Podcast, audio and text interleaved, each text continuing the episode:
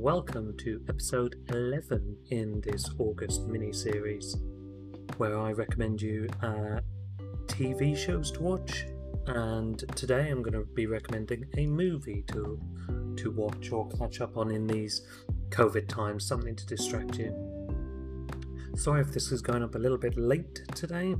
Um, been because I had a long day at work, which also means this podcast is probably not going to be 10 minutes. It'll be a bit shorter.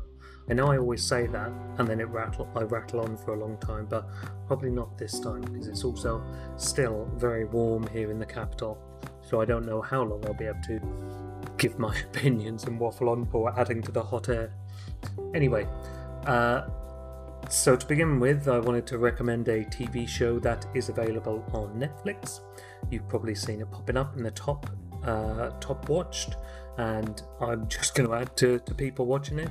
It's Afterlife, which is a drama, dark comedy, I suppose, s- written, directed, and starring Ricky Gervais, and it follows the life of Tony, who has recently lost his wife to cancer and he is now living uh, as best he can after losing somebody that close to him. Um, it's at many points very touching and can be very tough to watch, but there is there's also very funny parts of it given that Tony works at a local newspaper, so he meets weird and quirky characters, and in a way, it's those weird and quirky characters that keep him going, really.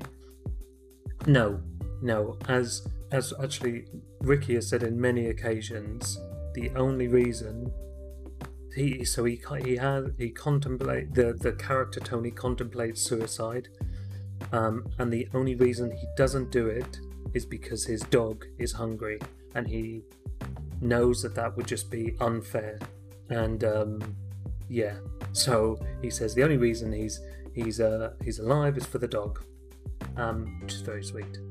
Um, it's yeah, it's it can be tough to watch, and it, it, it it's tough subject matter, but it, it really does help to show these sort of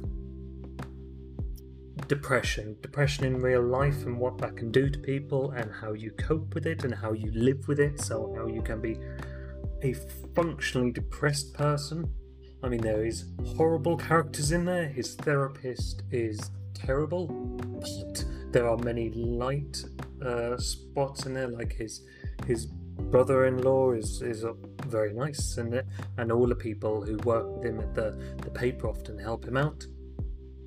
So it's yeah, it's a good show to watch, and you know, if you've ever experienced any sort of loss very close to, especially due to cancer, which is horrible, I, would recommend watching it because it it um it's good to to relate to to people on there, and it's nice. It's a good show to watch, and yeah, it is really good.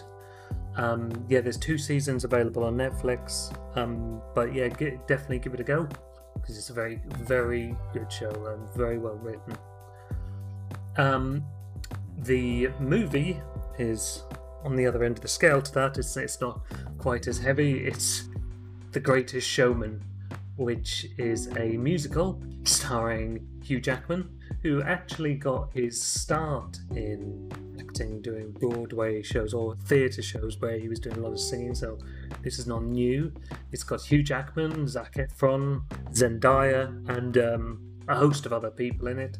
And it is about uh, P.T. Barnum, who was an American showman who was the founder of one of the most famous traveling circuses and is sort of through song and dance sort of gives you the life of P.T. Barnum and how he came about with with founding this massive circus and he he created it as a place to congregate for the outsiders and the freaks as they were known as and and to to make money off the fact that they are they can be who they, they want to be on stage and people will cheer and, and applaud for them. So it's, it's a place for them to come together and be together as a family and entertain people and who, who like them for their their gifts or their talents or what they've been born with. So, yeah, that that's a really uplifting show um, movie.